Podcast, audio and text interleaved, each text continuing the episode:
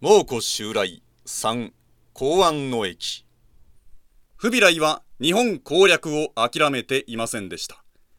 文英の駅の翌年の1275年3月。不備来はモンゴル人都政中と肝心花文朝使者として再び日本に送ります。しかも今度の国書は今までのような穏やかな感じではありませんでした。はっきりと日本に服属を求めていました。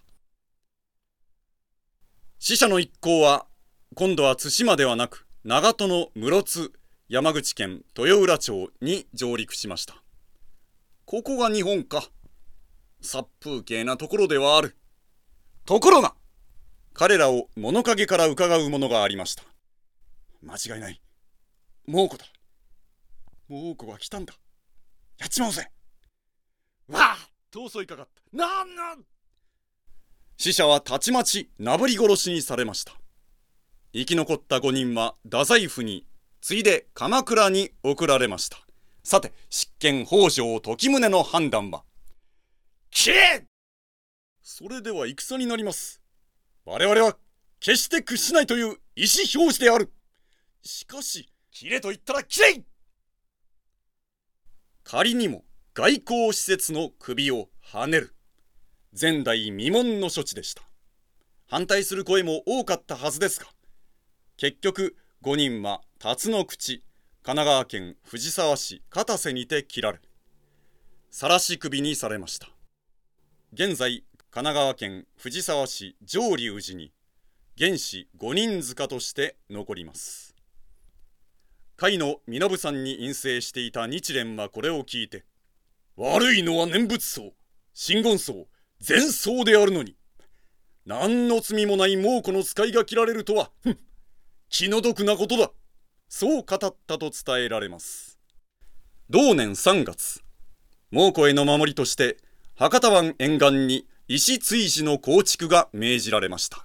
いわゆる現行防類です。運べその岩をここにああ、大変なことだな。重いや、もう。本当に猛虎の奴ら来んのかなお宅さんはどちらからでした？わしは、薩摩からです。ああ、もうそのまた遠くから。俺は日向の方だけれども、お互い遠くから大変なことでね、本当に猛虎の奴ら来るのかどうか。あさあ、どうでしょうな。ほら、そこ何をくっちゃべっとるか真面目に働けなんていう風にして作業をしたかもしれませんが。この石追事は現在も博多湾のあちこちに残っています。ちなみに私は福岡の西南学院高校の出身なんで海に近いんですね。学校のすぐそばに、まあ、結構自転車でしばらく行ったあたりのところに原稿ボールイヤと結構ありました。だから放課後には時々自転車でそこまで行って海を眺めてぼんやりとしていたことがいい思い出です。さて。1276年。フビライはついに宿敵南宋を滅ぼします。首都臨安は接収され300年に及ぶ宋王朝の歴史はここに終わりました。中国大陸は完全に元の支配下に入りました。もはや日本を気にする必要はない。日本攻撃のための大船団を造営せよ。その命令は降伏した南宋と高麗に対して下されました。日本攻撃においては自国の負担は最小限に抑え非征服民たる南宋と高麗に負担させる。それが不備来の方針でした。不備来は宋の維新を死者に命じて日本に使わします。先の死者が切られたことを不備来はまだこの時点で知りませんでした。書状の内容はもちろん幸福を迫るものでした。死者は鎌倉へ届くまでもなく博多で切られました。やや遅れて先の死者都政中が切られたという情報が高麗を経て現にもたらされます。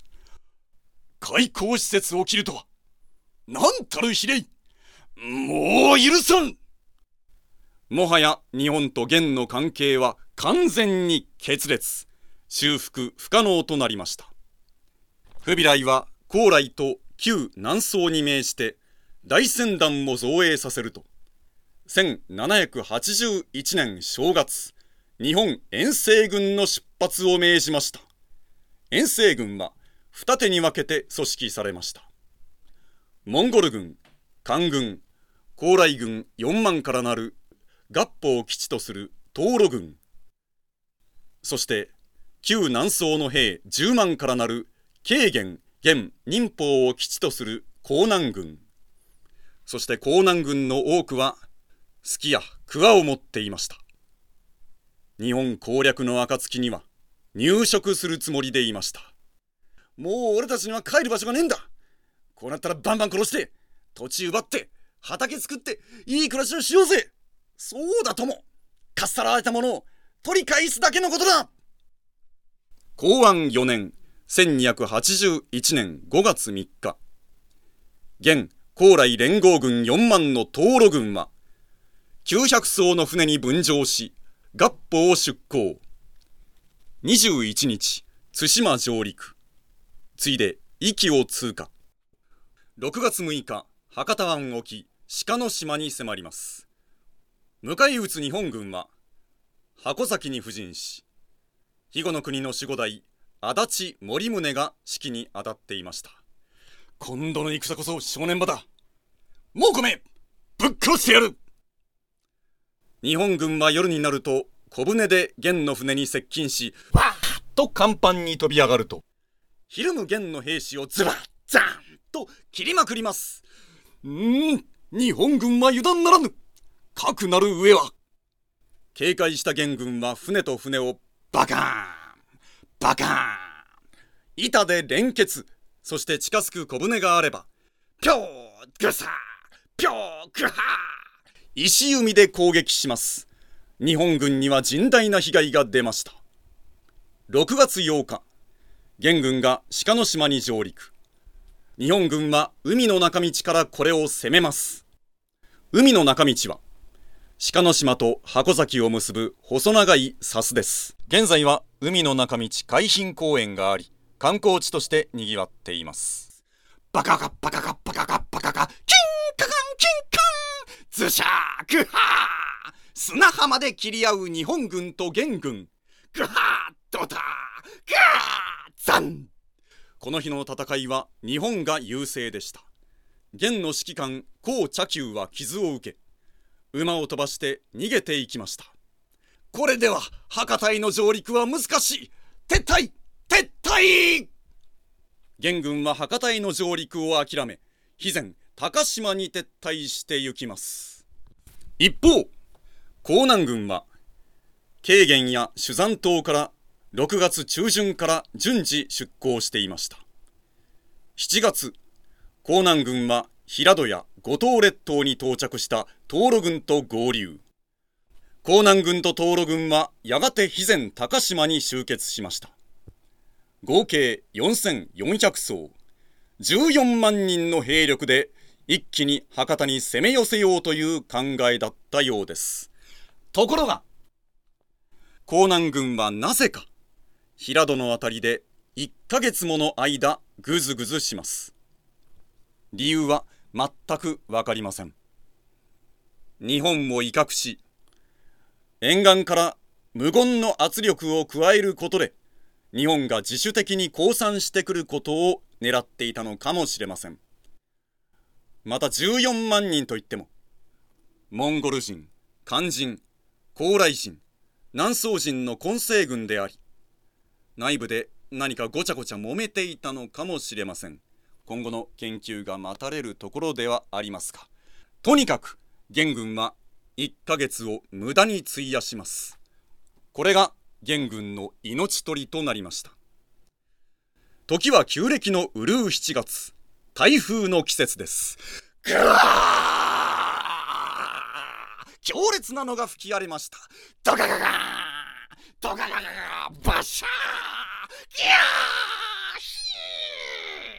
元軍の船団は押し寄せる荒波に打ち破られ打ち破られ生き残った者は命からがら本国に逃げ帰ります。天は我らに味方せり高島に残った敵を相当せよ。わあよしこれでようやく手柄が立てられるぞ。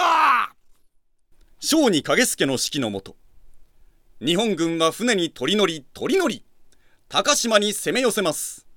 弱りきった元軍はあそこここに打ち破られ生け捕りにされた者は数千人に及びました。生け捕りといっても外国人を生かしていても仕方がないと捕らえた人数だけ登録すると博多の中川のほとりで全員首をはねました。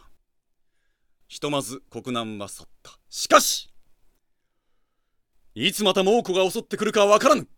警戒を怠るな執権北条時宗の指揮のもと日本は港湾の駅の後も警戒を緩めませんでした。一方14万の元軍が破られたなど報告を受けた不備来は愕然とします。なんということだ。大変なことになった。日本は報復を仕掛けてくるぞ。警戒を怠るな。すぐさま高麗に守備兵を駐屯させ大陸沿岸の守りも固めました。こうして日本と元は互いに相手を警戒し以後睨み合いのような状況が10年以上続きます。その間不備来は何度か日本遠征計画を考えたようですがその度に高麗や国内で反乱が起こり機会を逃します。永仁2年1294年。不備来が没すると日本遠征計画は棚上げとなりました。しかしその後も日本は警戒を緩めず鎌倉幕府が滅亡する頃までそれは続きます。日本と元の間に国交が結ばれることはついにありませんでした。元軍はなぜ敗れたのか。日本はなぜ元軍を撃退できたのか。一番の理由は元軍が人種も考えもバラバラな混成部隊だったことに求められると思います。遠征軍の中にはモンゴル人漢人高麗人南宋人が含まれておりそれぞれの利害が一致せずよって士気も低く統率が取れていませんでした。こうした人的要因に比べれば遠く海を隔てているとか台風が吹いたとか地理的気候的条件は大きな問題にはならないと思います。もちろん執権北条時宗の指揮のもと鎌倉の御家人たちが命がけで戦ったまた先の文英の駅の反省から石類を築くなど準備万端であったということは大きなことだったですけれども敵の統率のなさと全くの偶然である台風に助けられたというところも大きかったと思います。日本はこういう幸運が重なった上に辛くも勝てたものであり歴史上これほど参考にならない勝利はないと私は思っています。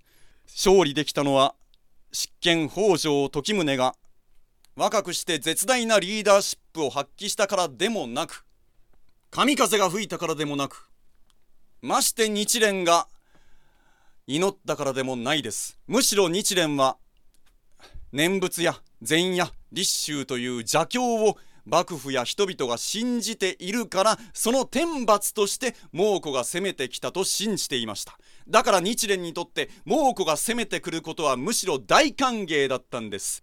だから別に神風が日蓮の祈りによって吹いたというのは全く違うということです。まして神風が吹いたということを戦機公用の材料にした戦前までの教育のありようはナンセンスとしか言いようがありません。この戦い文英の駅公安の駅2度の戦いに教訓を歴史に求めるとすれば勝って兜の王を締めよ。この言葉に尽きるのではないでしょうか。